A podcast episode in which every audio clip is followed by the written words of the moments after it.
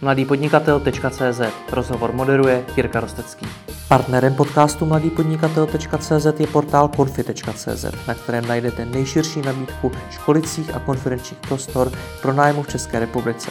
Pokud tedy hledáte prostory třeba na školení či konferenci, vyzkoušejte Jiří Kabelka, ředitel společnosti Dell, specializující se na automatizaci průmyslové výroby a její zefektivnění pomocí sofistikované umělé inteligence, digitálních a virtuálních technologií. Dobrý den. Dobrý den. Jenom pro ujasnění, je tam jedno L, že? Je tam jedno L, ano. popište, mi, popište mi významnost vaší firmy v oboru. Tak to je na začátek poměrně, poměrně těžká otázka. Mm-hmm. Společnost, možná bych mohl začít někde trošinku historii. Společnost Dell je na trhu už 23 roku a už předtím působila v podstatě jako jedna z, z oddělení z divizí velké strojírenské firmy. To znamená, my jsme na trhu přinesli něco, co jsme se naučili v minulosti a co jsme postupně rozvíjeli. Hmm. Význam, nevýznam, těžko říct. V současné době je potřeba asi zmínit to, že nás je přes 300. Máme hlavní sídlo ve Žďáře nad Sázavou na Vysočině a kromě tohoto, centrál, tohoto centrálního místa, tak eh, máme své pobyčky v Praze, v Brně, v Ostravě a před dvěma lety jsme koupili jednu, společnou, jednu společnost eh, na Slovensku, která se jmenuje NES a je umístěna v Nové Dubnici nedaleko Trenčína. No a tam pracuje dalších asi 140 zaměstnanců. A ti všichni jsou zaměřeni právě na oblast automatizace, mechanizace, robotizace. Takže máte nějakých 440 zaměstnanců, jestli dobře počítám. Asi tak. A vy jste zakladatel té firmy? Já jsem, můžu říct, spoluzakladatel, jeden z těch, kteří v tom roce 1995 eh, osamostatnili tu, to oddělení a byli ti, kteří postupně s malé nebo relativně malé akciové společnosti vybudovali tu stávající už se zmíněnými 450 zaměstnanci. Mm-hmm. Já jsem to četl i na vašem webu, že jste firmu založili v prosinci 95 a v závorce je tam připsáno 120 zaměstnanců. Mám to chápat tak, že už se vám během prvního roku povedlo zaměstnat tolik lidí? Eh, já si myslím, že to takto není po, po, pojato úplně správně, že správně by tam asi jsme měli mít uvedeno, jak to ve skutečnosti bylo. Jak už jsem říkal, my jsme vlastně vznikli, já to použiju to slovo delimitací organizační jednotky Aha. v té době, to znamená opravdu odešlo do nově vytvořené společnosti všech 100, asi 15, to nebylo přesně 120, ale 115 zaměstnanců, kteří v tom oddělení v té době pracovali. To znamená, jak už jsem zmínil, nebyla to čistá louka zelená, ale v podstatě přešli jsme jako už technicky vybavení, zorganizovaní, jako dá se říct jedno z funkčních oddělení tím, že jsme přešli do samostatné akciové společnosti. A vy jste v té předchozí firmě, již to leta byla součástí, měl jakou roli? Já jsem tam pracoval už od roku 86, poté co jsem absolvoval vysokou školu a pracoval jsem jako technologický programátor různých technologických linek a zařízení, které vlastně ta eh, nezmíněná společnost eh, vyráběla. Eh, jezdil jsem po světě, spouštěl jsem zařízení, která se právě zaměřovala hlavně na technologii valcování, technologie tváření, případně metalurgii. Jak jste se potom dostal do čela delu? To je trošku složitější, nebo to je následný příběh, ne že složitější, ale následný příběh. Jak už jsme se zmínili, eh, ta společnost, která vznikla delimitací, přešla sice s tím vlastním know-how, ale neměla svůj vlastní zkušený management, takže po nějaké době, kdy jsem i nadále fungoval jako programátor, tak eh, přišel v té době eh, šéf naší, naší akciovky Mirek Jašek a požádal mě, jestli jsem se nechtěl pokusit rozvíjet sám sebe, ale i společnost i v jiných oblastech a nabídl mi pozici obchodně technického ředitele. Takže část technika, část obchod. No a postupně po nějakých eh, čtyřech, pěti letech jsem se stal vlastně výkonným ředitelem společnosti a předsedou představenstva. Hmm. Já vždycky se bavím s někým, kdo založil nebo spolu založil firmu, tak se bavím s člověkem, který šel fakt od těch prvních krůčků té firmy a vybudoval ji od nuly. Ve vašem případě, já teď to nemyslím zle, to zní trošičku tak, že vám vlastně ta firma spadla do klína, že jste jako se vypracoval do té pozice šéfa. Je to tak? To by bylo úplně ideální, to, co jste, to, co jste řekl, ale určitě to nebylo tak, že by nám něco spadlo do klína. To, že vůbec ta společnost vznikla, tak eh, to byl eh, výsledek poměrně komplikované situace, která v, tom, eh, v, té, v, to, v té firmě byla. Eh, já se znovu teda vrátím do té historie. Strojírenská fabrika fungovala, vyráběla ve velkém různé stroje podle cizí dokumentace, která přicházela především ze zahraničí, z toho západního zahraničí. Na druhou stranu chyběly vlastní výrobky, které se předcházejícím období vyráběly, protože v té době byla taková ta těžká krize směrem na východ a rozpad vlastně těch trhů, které byly, eh, které byly tradiční. No a my jsme se vlastně dostali do té situaci, že sice strojírenská firma fungovala, ale my jako elektrikáři, automatizéři jsme neměli v podstatě do čeho v uvozovkách píchnout. Mm-hmm. Protože stroj bez softwaru, bez elektriky, to je prostě mrtvola, ale bohužel ty stroje tam nebyly. Že? Takže my jsme museli nějakou, nějak tuhle tu situaci řešit. Řešili jsme ji tak, že jsme se i v rámci té, té původní strojírenské společnosti snažili najít eh, nové obory, které by akceptovaly naši, naše know-how, naši, naši znalost, naši kompetenci, tak se stalo, že jako strojaři jsme dodávali elektrické zařízení třeba do míkáren a, a, do podobných, a do podobných technologií, ale zároveň jsme intenzivně pracovali na tom proniknout do Škody, do Škody Auto. V té době ještě to nebyla Škoda Auto, jaký známe dnes, ale byla to v podstatě krátce po převzetí eh, zahraničním investorem. Snažili jsme se hledat eh, jiné možnosti, jiné trhy, no ale hm, upřímně řečeno pořád tam byl velký problém s tím, že jsme neměli ten, té práce dost, že jsme nebyli schopni i ty naše kolegy v podstatě motivovat pro to, aby nadále vlastně nějakým způsobem se rozvíjeli a, a s námi spolupracovali. Já teďka říkám s námi, ale v té době jsem byl jedním, jedním z nich, z těch řadových hmm. Eh, vlastně zaměstnanců a měl jsem úplně stejné uh, myšlenky na to, co bude dál a jestli by nebyl čas už tady tuhletu, uh, toto oddělení, tuto firmu odpustit.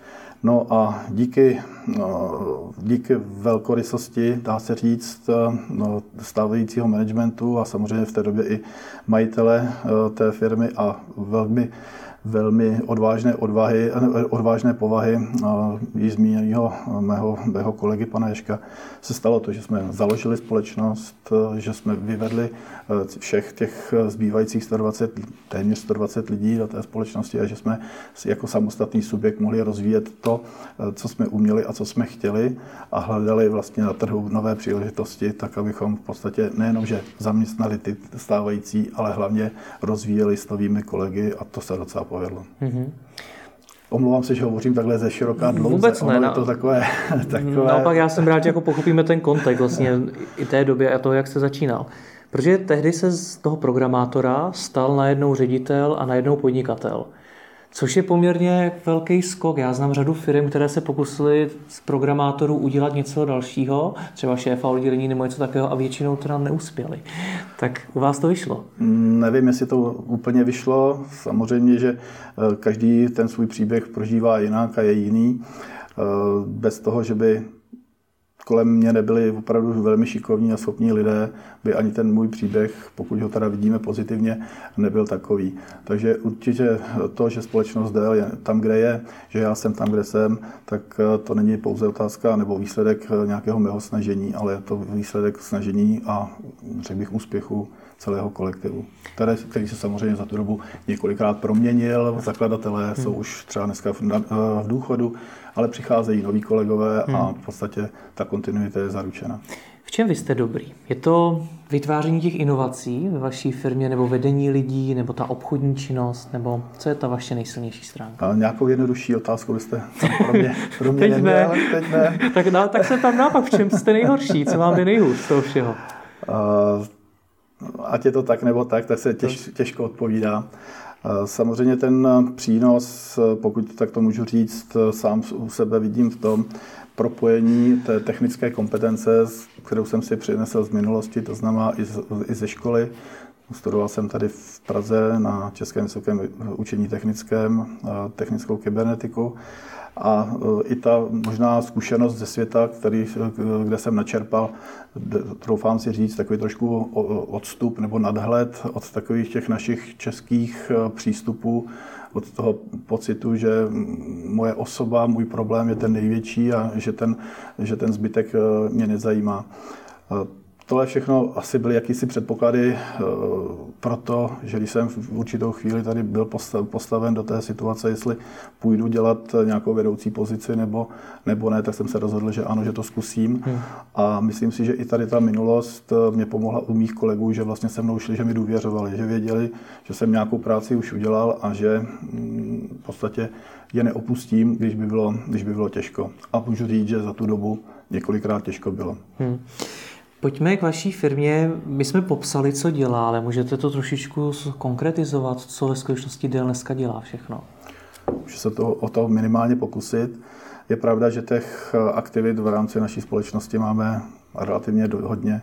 Když bych to trošku zúžil a, a, na nějakém příkladu přiblížil, tak eh, hlavní, co dneska děláme, je automatizace eh, různých výrobních technologických procesů. Co si pod tím můžeme představit? V podstatě vše, eh, kde máme nějaký začátek, nějaký konec, něco na, na začátku do procesu vstupuje a něco z něj vystupuje. To znamená výrobek, který je z nějakých buď polotovarů nebo úplně z nějakých jednoduchých segmentů, jde postupně Eh, různými operacemi a ve finále z toho vystoupí něco, co má eh, už nějaký tvar, co má eh, nějakou i přidanou hodnotu a co se potom ať už použije jako hotový výrobek, anebo jako vstup do, dalších, do dalšího postupu. A naše práce spočívá v tom, že jsme schopni Eh, se zákazníkem, vydiskutovat jeho problém, že jsme schopni v rámci nějaké projekční přípravy hledat eh, řešení ideálně zase ve spolupráci se zákazníkem a potom na základě té eh, diskuze připravit takové řešení, které zákazníkovi vyhovuje.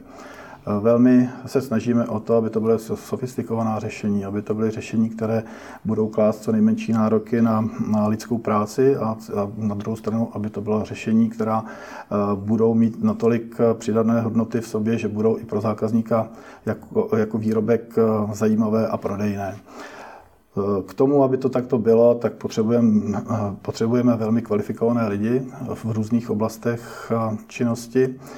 A můžu říct, že eh, s lidmi ta společnost eh, vlastně žije nebo padá. A dneska eh, je to vlastně taková ta klíčová, klíčová záležitost, jestli vůbec ten rozvoj obecně v tom našem průmyslu bude, nebo kam bude směřovat. To je asi věc, která To je téma je samo o sobě, téma. to když tak nechme, nechme ještě na potom. Teď se to uvedl obecně, co to v praxi je, co, kdo třeba teda využívá vaše služby? Mm-hmm. Máte pravdu, že to bylo hodně obecné, ono to, to zkonkretizování by asi chtělo nějaký příklad, jestli tady máte nějakou tabuli eh, a to třídu, tak vám to krásně popíšu. Eh, pro technika je to vždycky jednodušší, když může malovat. Ale abych teda se pokusil něco, něco do konkrétna. Eh, když teda bychom si vzali, takhle, možná bych měl přiblížit, kde máme hlavní zákaznické, zákaznické skupiny.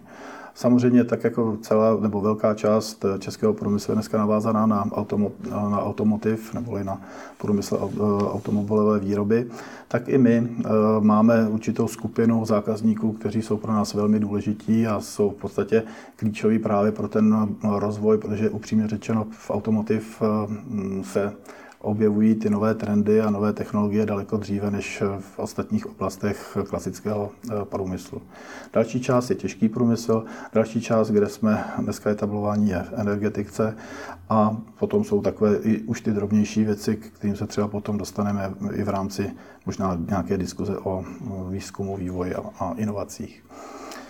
No a když bychom si vzali ten automotiv, tak to je prostě klasika, pro nás už klasika, dodavatele, ať už výrobci, dodáváme ať už výrobcům automobilu přímo, Škoda Auto, doufám, že mohu jmenovat, eh, případně dalším, eh, ze skupiny VW, eh, ze skupiny, ze skupiny hm, Peugeot Citroën i, i z dalších. Dodáváme jejich takzvaných tier 1 dodavatelů, to znamená ti, kteří dodávají přímo skupiny, které už vstupují do těch kompletačních činností. No a ten náš přínos je, že opravdu řešíme eh, technologické zařízení, na kterých se ty jednotlivé segmenty, jednotlivé části těch výrobků eh, vyrábí a používají se už potom do eh, těch vyšších nebo větších skupin. Můžeme říct příklad robotizované pracoviště, ať už svařovací nebo nanášení nějakých, nějakých polyuretenových vrstev nebo vypěňovací linky pro sedačky, pro opěrky. Prostě těch technologií je opravdu hodně a já nevím, jestli hmm. máme úplně prostor a říkám, bez toho obrázku je to i takový složitější na ten, na ten vlastní popis. Ale co můžu určitě říct, tak je to uh, pozice robotizace, automatizace, digitalizace. To jsou věci, které úzce souvisí s každou tou technickou uh, nebo technologickou linkou, kterou u nás hmm. připravujeme. Tomu rozumím. Ještě mi ale vysvětlete, proč ty firmy jdou vlastně za vámi. Já jsem si vždycky myslel, že taková Škodovka si tohleto všechno musí udělat sama, protože konec konců na tom asi funguje ten její biznis. A ona jde tedy za vámi a po vás chce, abyste jí pomohli s automatizací, s robotizací? Uh, určitě. Ta Škodovka, mm, máte, máte určitě dobrou představu o tom, jak Škodovka funguje v té prvotní fázi. Aha. Ta Škoda prostě má nějaké svoje vývojová, eh, vývojová centra, má svoje specialisty, techniky, na svoje uh, vizionáře, já klidně si dovedu nebo toto použiju. A ti ale připravují jenom koncept, ale to jenom, jenom v uvazovkách, protože to je opravdu jako velmi, velmi složitý a sofistikovaný proces. No ale už nemají vlastní kapacitu a bylo by to podle, mýho, podle mě velmi neekonomické, neefektivní, aby vázali vlastní kapacitu, která by mohla, která se věnuje vývoji na tu realizaci těch technologických procesů nebo technologických zařízení, které potřebují pro naplnění těch vizí. Hmm. No a proto je zase skupina těch, kteří v podstatě ty veze převezmou, rozpracují, nabídnou a zrealizují. A to jste vy. A to jsme jedna z firm s námi. Je to i tak, že vy vytváříte tu vizi? Je přijdete do té výrobní haly a řeknete si, tohle to bychom mohli udělat takhle? Určitě se na tom, teď si trošku budu fandit, spolu podílíme. Je to, a proto to vlastně dneska v, v tom průmyslu a ten už zmíněný automotiv je opravdu v tomto průkopník, hledání nějakých nových řešení, inovací, odstranění takzvané, takzvané té provozní slepoty kdy v podstatě ten provozák, ten výrobák, který tam je 3, 5, 10 let, tak najednou nevidí, že by mohl něco dělat jinak. A to je právě ta, i ta eh, naše, eh, vlastně, nebo díky spolupráci s našimi zákazníky jsme schopni tady v tomhle tom pomáhat a ty naši projektanti, ty zkušení lidi, kteří čerpají vlastně zkušenosti z celého eh, toho portfolia hm, těch našich zakázek a těch našich partnerů, přijdou do haly, do nějakého, do nějakého centra výzkumného, podívají se a říkají, a, a proč to děláš takhle? Co kdybys to udělal jinak? Hmm. A začíná nějaká nová diskuze, o tom, jestli by třeba něco nemohlo být efektivnější, ve finále levnější, jestli by tam naopak nemohla vzniknout nějaká, nějaký jiný řešení, řekněme třeba inovace, která by zase přidala nějakou novou přidanou hodnotu nad tím konkrétním výrobkem. Jak, jak, jak detailně nebo konkrétně probíhá vytváření té vize?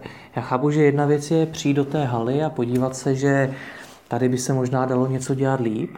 Na druhou stránku zatím jsou samozřejmě i peníze a předpokládám, že cokoliv takového zefektivnit v té hale je strašně drahá věc. Tak jak probíhá celý plánování to vize, té vize od toho, pojďme něco zlepšit, po to, tohle je dobrý, tohle to konkrétně pojďme udělat? No, to je na přednášku, na hodně dlouhou přednášku, ta, takovýto úkol. Uh, Každého z nás něco někde trápí. To je hmm. prostě věc, ať už v osobním životě nebo ve společenském životě, tak samozřejmě i v tom pracovním životě. A to někdo to řeší tak, že se prostě rozhodne, že ho to trápit nebude a přehlíží.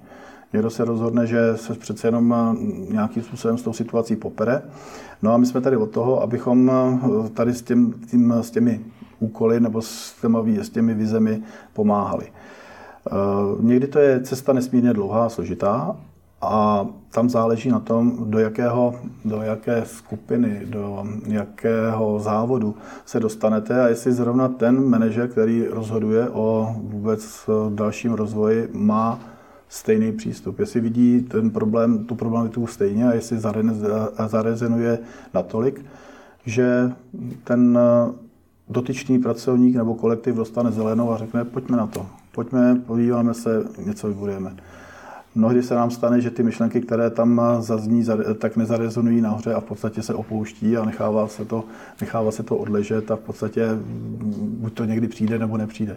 Ale opravdu ten proces je individuální a já vám úplně neumím říct eh, nějakou obecnou, nějaký obecný postup nebo nějaké obecné schéma, které platí. Hmm. Na čem, a předpokládám, že cílem je vyrobit toho víc, vyrobit to levněji. Tak efektivně a tak dále, tak dále. Na čem ty firmy dělají v tom chybu? Co jim tu efektivitu nejvíc snižuje? Mm-hmm.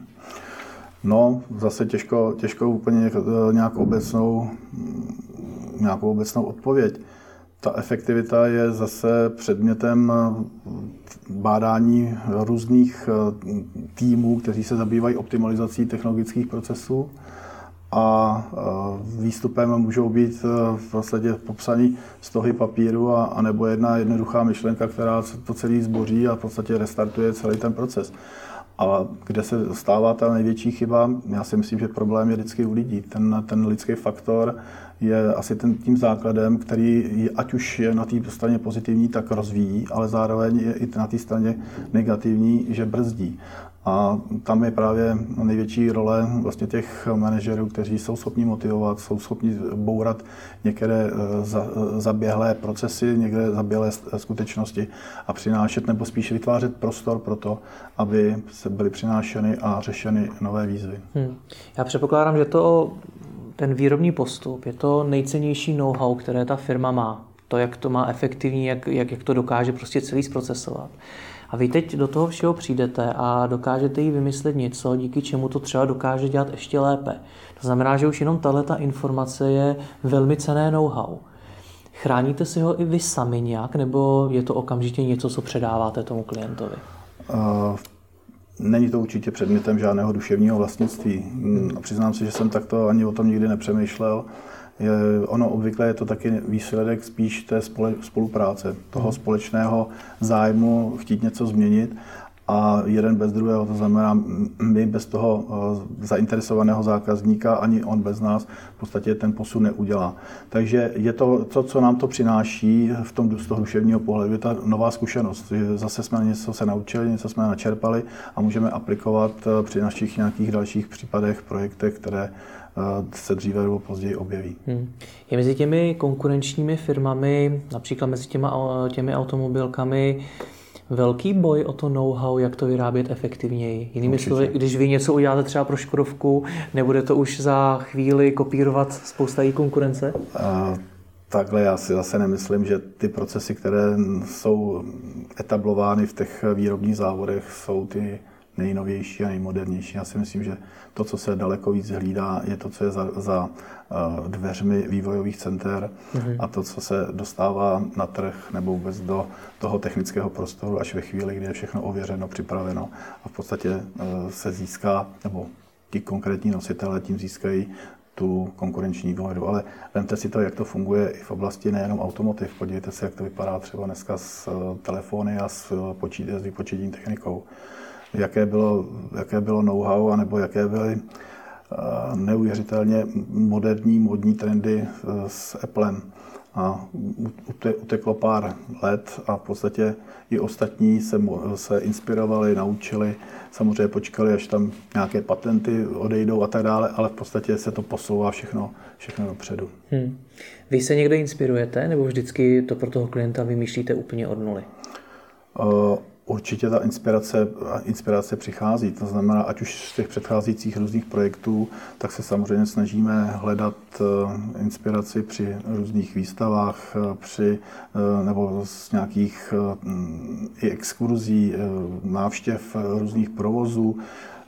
Samozřejmě i dneska díky sociálním sítím jsme schopni si dohledat různé řešení, které, kterými se zase někdo rád pochlubí.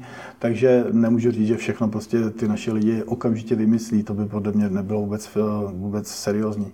Ale aby to aplikovali na tu konkrétní potřebu, abychom byli schopni eh, splnit očekávání, protože každý to řešení je, je, je jiný, nebo aspoň trošku jiný, tak eh, hmm. samozřejmě v tom eh, je ta síla a to, co zase my vymyslíme, upřímně řečeno, velice rychle někdo jiný Eh, zjistí, okouká a hm, když se mu to někde hodí, tak to použije tež. My tady kroužíme kolem jednoho pojmu a to je průmysl 4.0. To je, hmm. předpokládám, pro vás obrovský téma. Mám to chápat tak, že firmy jako jste vy teď zažívají to nejlepší období historicky? No, já si myslím, že ano. Já nemá smysl říkat něco jiného, když to, když to není pravda. Eh, já si myslím, že v oblasti automatizace, kdo nemá aktuálně projekty, tak eh, si myslím, že dělá něco špatně. A tím nechci nikoho nějakým způsobem eh, hodnotit ani dehonestovat. Myslím si, že prostě práce v oblasti automatizace aktuálně v České republice, v Evropě, ve světě je, je opravdu hodně. Uvidíme, jak to bude pokračovat dál, ale aktuální situace taková je. No a co se týká toho vlastního průmyslu 4.0, který jste zmínil, mm, je to opravdu téma dneska velmi frekventovaný, velmi často se o něm mluví, eh, se o něm mluví na různých úrovních, ať už dneska už můžeme říct i politických. Eh, na druhou stranu si nemyslím, že je to něco úplně nového, převratného. Je to, co je na tom převratného, je to, že se v podstatě díky eh, některým událostem, především v Německu před několika lety, začalo více o oblasti automatizace, v vozovkách vyšší automatizace více hovořit, že se dal daleko větší prostor a i prostředky na rozvoj automatizace a že to, co dříve bylo, bych řekl, v laboratořích různých akademických institucí, tak se dostalo velmi rychle do praktického využití, což je obrovský, obrovský plus. A myslím si, že to je právě i ten trend, který ještě bude dlouho pokračovat jako upřímně eh, představa, že průmysl 4.0, který se mnohdy zjednodušuje a propojuje s robotem, který má někdo někde v továrně, eh, tak to, tak to vůbec není. To je no, představa poměrně falešná a za tím vůbec heslem nebo tím, tím logem, pokud tomu tak můžeme říct, průmysl 4.0 se schovává daleko komplexnější řešení, včetně zpracování optimalizace dat, které přichází z těch technologických procesů a v podstatě i, eh, řeknu, umělou, inteligenci, eh, umělou inteligencí nahrazované technologické postupy, které se připravovaly tradiční, tradičním způsobem.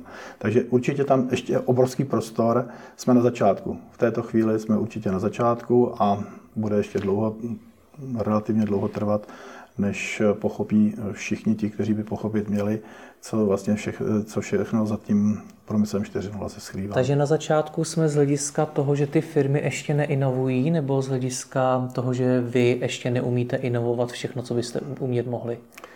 Uh, no, hezká otázka, děkuji za ní. Já si myslím, že mnohé firmy opravdu ještě neinovují a pořád spolíhají na to, že bude dost levné pracovní síly, že se něco stane a prostě mm, se nám tady ty naši eh, jinak hovořící, hovořící kolegové a, a zaměstnanci jako usadí natrvalo, že budeme i nadále mít eh, levnou práci, pra, nebo dostatek eh, le, pracujících, kteří nebudou požadovat vyšší mzdy. A že, a to možná řeknu taky škaredě, a že po nich potopa. To znamená, oni tam ještě nějakou dobu v té pozici vydrží a co se bude dít po nich, to už jim moc nezajímá, protože přijde jiný manažer a ten třeba s tou inovací začne. Ale zastavit se to určitě nedá. Ten proces tady je a uh, upřímně řečeno, konec levné práce už tady taky nastal a uh, rozvoj té automatizace v podstatě tomu jednoznačně napomáhá. Budou určitě oblasti, kde se objeví i, jak si řekl bych, přímo tvrdý dopad té vyšší automatizace, že opravdu některé, některé obory, některé pozice, některé mm, pracovní pozice eh, budou postupně zanikat. Některé naopak se zase budou, budou rozvíjet. A může to znamenat i krátkodobě eh, třeba větší nezaměstnanost v určité skupině těch, těch zaměstnanců a těch pracovníků ale myslím si, že ta balance půjde postupně a že nás z tohle pohledu určitě bude ohrožovat daleko víc, budou ohrožovat daleko víc jiná témata než vlastní automatizace. Jaká? Myslím si, že jsme si to někteří zažili a ještě si to pamatujeme. Různé, různé krize, cykly ekonomiky, věci, které máte možnost nebo nemáte možnost ovlivnit, jsou věci, které samozřejmě se dotýkají přímo různých politických rozhodnutí a tak dále. Takže to jsou věci, které ani já neumím ovlivnit. Já jsem jediný eh, schopný v podstatě být na to připraven a, a hledat eh, takové, taková řešení, která budou eliminovat případné dopady. No počkejte, teď se zrovna řada ekonomů shoduje na tom, že je před námi nějaká velká krize, takže znamená to pro vás něco? Je to pro vás nějaké riziko? Určitě to riziko jako pro každého, ale myslím si, že v našem oboru tento to riziko nebo tu krizi budeme pocitovat eh, výrazně méně než v jiných oborech. Eh, Znovu říkám, že ten trend automatizace se nezastaví. A i když budeme mít trošku nebo nějaký výkyv v ekonomickém růstu nebo nějaký přímo i pokles, tak těm lidem se už nebude chtět vrátit do mm, výrobních procesů, které je svým způsobem monotonní práci unavují nebo jsou v hygienicky nevýhodném nebo nevhodném prostředí. Takže v tomto případě mm, naše práce, naši, námi vedení a učení roboti budou pořád více žádání a nebude to mít dopad, tak velký dopad jako pro někoho jiného. To, že se třeba ta ta frekvence vlastně těch, těch rekonstrukcí, modernizací, technologií a tak dále Eh, že nebude tak velká. To je možné, to vůbec nevylučuju. Na druhou stranu, myslím si, že půjdeme pořád dopředu. No, průmysl 4.0 řada lidí chápe jako tu změnu, která je připraví o práci, tu změnu, mm-hmm. která připraví spoustu lidí o práci, to znamená, že vy jste firma, která má lidi připravit do práce. Mm-hmm. Děkuji za to. Mm-hmm. Setkáváte se s tohletou, s tohletou pověstí? Chápou vás takhle lidé? Mnohdy se s tím setkáváme, máte pravdu. Co s tím, dá, dá se s tím nějak bojovat? Snažíte se to těm lidem nějak vysvětlovat, nebo je vám to vlastně jedno?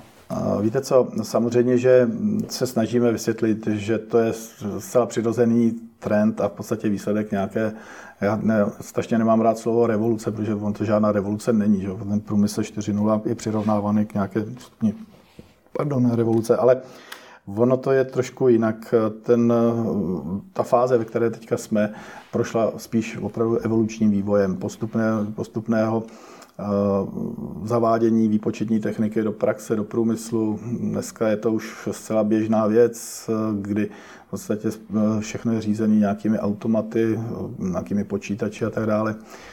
A e, je to dáno hlavně tím, e, tím vývojem výpočetní techniky, kterou za posledních ani 35 a 30, 40 let e, jsme zažili.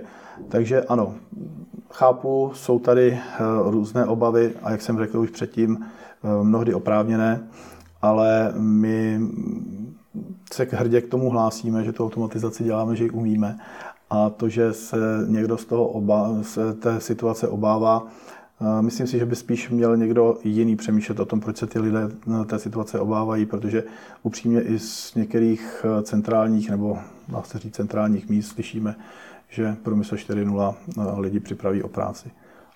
Tak narážíte na politické strany? Možná ne přímo na strany, ale na nějak některá jak, ani nevím, jak se to dneska správně říká, ale v podstatě združení, která združují různé, různé eh, skupiny pracujících. Odbory. Třeba odbory. Takže jaká jsou podle vás... Řekl jste to vy. Já jsem to asi zazdělo. Uh, jaká jsou teda podle vás ta největší negativa průmyslu 4.0? Protože teď jste zmínil, že spíš než třeba té nezaměstnanosti bychom se možná měli bát jiných věcí. Tak uh, co jsou největší negativa průmyslu Negativa, já bych neřekl snad negativa, ale ale ten výstup, který z toho jednoznačně ukazuje, je nedostatečná, nedostatečná kompetence našich, eh, našich zaměstnanců, našich lidí. Hmm. To je z mýho pohledu ten největší negativum, že nám úplně v té nejbrutálnější, nejbrutálnější podobě ukazuje, jakou technickou úroveň vzdělání nebo obecně mm, jakou úroveň vzdělání dneska produkuje náš systém a, a že se v podstatě ne, že se to nelepší, ono se to snad i trošku horší. A pořád slyšíme o tom, jakým způsobem by se to mělo dělat nebo nemělo dělat. Pořád slyšíme, že tady je potřeba přidat tamhle peníze, tamhle peníze, ale ono už to je i trošku podle mě sprofanováno, tady, tady ty, tyhle ty podmínky, ale pořád to zůstává ve, v jakémsi zakonzervovaném stavu a nikdo z té elity není ochoten a připraven v podstatě do tohle toho eh, řešení sáhnout. My jsme se dostali do takové situace, že v podstatě se snažíme pracovat s mladými, mladými dětmi, no, v podstatě ne s mladými, s dětmi, už od základní školy. Snažíme se je přivést k nám do společnosti. Máme vybudovanou Máme vybudovanou výukovou laboratoř, kde se seznamují s různými principy regulací, automatizace, robotizace, že můžou si s tím prostě nějakým způsobem, nechci říct, že, že pohrát, ale v podstatě se naučit, co to vlastně umí a kde, kde je nějaký základ. Stejně tak snažíme spolupracovat se středními školami, s vysokými školami a to si myslím, že ne, že bychom se tomu bránili, naopak my jsme ve finále rádi, že se přece jenom dostaneme k těm eh, mladým lidem, se kterými potom můžeme i do budoucna trošku počítat. Ale jasně to ukazuje, že ten, eh, ten nastavený systém není, není funkční. Že jsou Jak prostě... se tohle to dá změnit? Chtějí dneska mladí lidé jít vyrábět stroje a programovat a, a podobně? No já si myslím, že by i chtěli, nebo že chtějí. Hmm. Že jsou takový, samozřejmě můžeme říct, že třeba jich bylo dřív víc a míň a tak dále, ale to já nechci hodnotit. Já si myslím, že to je spíš výsledek, jak vlastně ty mladé a tu mladou generaci vedeme. A je to právě daný už od, opravdu od té základní školy. Je to možná i trošku daný, a nevím, jestli teďka to náhodou nevystříhnete, ale je to daný i tou feminizací školství. Je tam prostě ten, řekl bych, odstup od těch přírodních věd a v podstatě bez nějaké moderní metodiky nebo nějaké metodiky, kterou já umím, vůbec neumím posoudit. My jsme se dostali na témat, do témat, které úplně nejsou mým, eh, jak si, mojí specializací. Ale myslím si, že prostě bez toho, že probudíme eh, zájem o přírodní vědy, o programování, o prostě všechny věci, které souvisí s fyzikou, s rozvojem, s rozvojem vědy, tak eh, budeme mít velmi, velmi velký problém s udržením tempa, které kolem nás je. A myslím si, že my to vidíme docela v reálu. Jak konkrétně to vidíte v reálu? Co je takový ten největší důsledek tohle toho všeho? Máte tam nedostatek lidí nebo uh, čím je problém? Máme všichni. Dneska se zeptáte, dneska všichni, to, dneska to je se zeptáte kohokoliv, tak vám každý řekne, nemám lidi. A samozřejmě, že eh, my se snažíme a trošku máme handicap v tom, že naše hlavní eh, aktivní sídlo je v nad Sázovou, tam někde na Vysočině, jak eh, se říkalo v jedné pohádce, kde lišky dávají dobrou noc, ale ono to tak úplně není, že tam prostě je spousta zajímavých firm a zajímavých lidí a zajímavých možností. Na druhou stranu chápu, že když někdo odchází do velkých měst studovat, takže se mu ne úplně hned chce vrátit se a nějakým způsobem se usadit v poklidném městečku na Českomoravské Vysočině.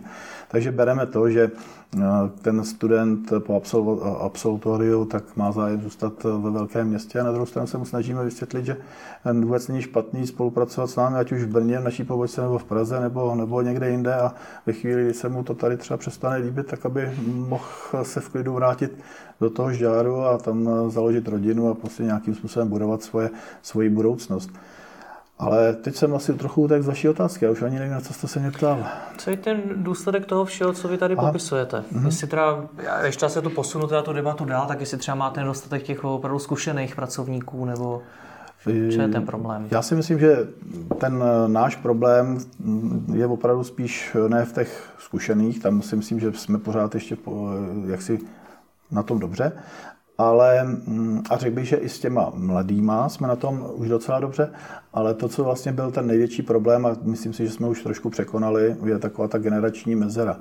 Vlastně to období eh, po revoluci, kdy v podstatě nám opravdu, v podstatě jedna technická generace nám vypadla. Obecně řečeno, jedna technická generace nám vypadla. To vám může potvrdit spoustu lidí v, mé, nebo v pozici nějakého šéfa, že ten nedostatek jsme cítili všichni. Jak se to dá tohleto překonat? Jak jste řekl, že jste to překonali? Ty starší teda musí pracovat díl a ti mladší co nejdřív. Přesně tak a, a hlavně dost, musí dostat tu příležitost. Musí mm-hmm. prostě nesmí, nes, a to je teda možná taky to, co nás trošku dneska ta, trápí, že eh, mladá generace, a tím si nechci na nikoho stěžovat, prostě tak to dneska všechno běží a tak to je ale ne úplně všichni chtějí přijmout eh, nějakou zodpovědnost, nějaké Eh, řekl bych, postavení, které ho vystavuje třeba i trošku méně komfortní situaci, že já nevím, musí dělat nějakou práci přes čas, že se musí domluvat s lidma, že jsou prostě v tom věci, které se nedají odehrát pouze na sociálních sítích, ale že se prostě musí opravdu nějak komunikovat. Takže tomuhle tomu neúplně každý se podřídí nebo mu to vyhovuje a samozřejmě to potom přináší nějaké ty mezigenerační problémy. My jsme se tady celou dobu bavili o tom, jak vy pomáte zefektivňovat jiným firmám práci a třeba jim i pomoct eh, vynechat z toho víc lidí, aby to víc dělali ty stroje, když to hodně zjednoduším. A současně se tady bavíme o tom, že vy máte obrovský problém s lidma. Dokážete teda nějak pomoct sami sobě, abyste těch lidí nemuseli mít tolik? To by bylo krásný, no. Takhle, já bych vás možná malinko popravil, já bych neřekl, že máme obrovský problém s lidmi, ale problém máme, hmm. tak aby to, aby to nevyznělo, že, že, že jsme... A prostě, do budoucna, pokud se to nezmění, tak budete mít tak obrovský. bude obrovský problém, to je, to je fakt. No a sami sobě si asi moc pomoct neumíme z tohle pohledu. My si můžeme pomoct jenom tak, že nabídneme atraktivní zaměstnání, že nabídneme prostě motivační, motivační nebo motivaci v naší společnosti takovou, že se budou ty mladí zajímat o práci u nás v Delu a nebudou chtít pracovat, já nevím, a teď nechci nikoho jmenovat, že? protože by se na mě mohl někdo zlobit nebo mě dokonce třeba zažalovat, když se na to podíval. Ale prostě chceme být atraktivním zaměstnavatelem, který nabídne uh, rozumné, rozumné podmínky a bude opravdu natolik atraktivní, že u nás se dveře netrhnou. Ještě by mě zajímalo eh, ohledně vaší firmy jedna věc. Jak se vám daří získávat ty klienty, který dneska máte? Protože já předpokládám, že vy nebudete firma úplně pro každého, že budete primárně cílení na ty větší firmy, jestli se nepletu, jako je právě Škodovka a podobně. A těch firm jednak není tolik. A jednak určitě budete mít i velkou konkurenci od jiných firm, které pro ně také chtějí pracovat. Určitě. Tak proč jdou zrovna za vámi? Tak eh, víte co, dneska je velmi moderní a, a jinak to ani nejde eh, výběrové řízení, takže každý projekt, který vypisuje jak, jakýkoliv investor, tak projde výběrovým řízením. Takže první, co je, tak je mít, eh, je naším zájmem mít perfektní přehled o tom, kde se co děje a co se kde plánuje a vybírat potom takové projekty, do kterých můžeme vstoupit a, a rozumně nabídnout. To znamená, kritéria jsou jasný. Technicky musíme absolutně 100% vyhovovat a musíme odpovídat eh, vůči tomu i cenově.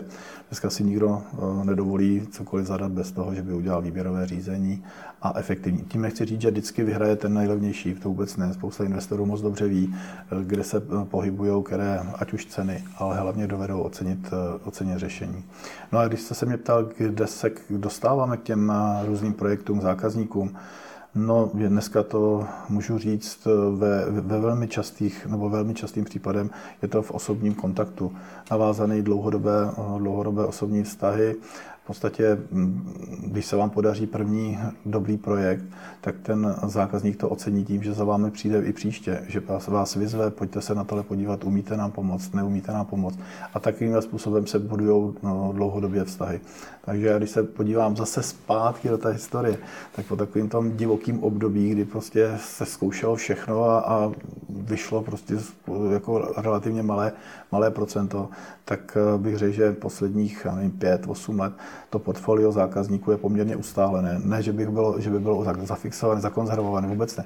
Doplňujeme, hledáme, ať už nové zákazníky, tak nové technologie, nová řešení, ale to gro je, dá se říct, dá se říct stabilní. Jak ať už teda v České republice, hmm. tak i v zahraničí, hmm. protože to jsem ještě neřekl. My uh, dneska exportujeme naše, naše dodávky možná ze 75 až 60, 70% do hmm. zahraničí. Jak vidíte tu budoucnost? Protože tady padlo několik poměrně ne zrovna pozitivních informací. Ekonomická krize, eh, to, jestli se změní nebo nezmění školství, což jako zatím nevypadá, že se změní nějak rychle. Tak co když to všechno dopadne špatně? Co když se to školství ještě dlouho nezmění a ta ekonomická krize skutečně přejde? Takhle, tak eh, musíme být optimisti a, a samozřejmě... Já jsem neřekl zrovna ne, nepravděpodobný scénář, jako popravdě. Ano, ano, ano, dovedu si představit tuto situaci. Ale kdyby člověk nebyl optimista, tak se eh, určitě v takovéto situaci nebo v této pozici nemůže tak dlouho pohybovat, jako se třeba pohybuju já. Eh, to, že bychom lámali, lámali hůl nad eh, celou tou situací, to by bylo asi to nejhorší, co by se mohlo stát. Snažíme se opravdu být na té straně pomoci a, a na té straně rozvoje. Snažíme se i v rámci třeba toho školství, tak eh, už několikrát zmíněného spolupracovat s akademickou sférou. Jsme jedni ze zakládajících členů Národního centra průmyslu 4.0, který je tady při Českém vysokém učení technickém Institutu kybernetiky, robotiky a informatiky. A snažíme se, aby v podstatě to, co tady si říkáme, tak aby nenastalo nebo aby se eliminovalo a abychom v podstatě pomohli tomu eh, postupnému dalšímu rozvoji a, a, a inovacím. Eh, nemyslím si, že bychom se měli hroutit a myslím si, že bychom se spíš měli koncentrovat a soustředit na rozumný, rozumný rozvoj a někam směřující práci, což bohužel si myslím, že ne úplně vždy v některých orgánech eh, našich, našeho, našeho státu a našich, eh, naší zprávy funguje. Taková, taková kritika, ale myslím si, že si to můžu dovolit říct. Tak uvidíme, jak to dopadne. Děkuji vám za rozhovor. Tak já taky děkuji.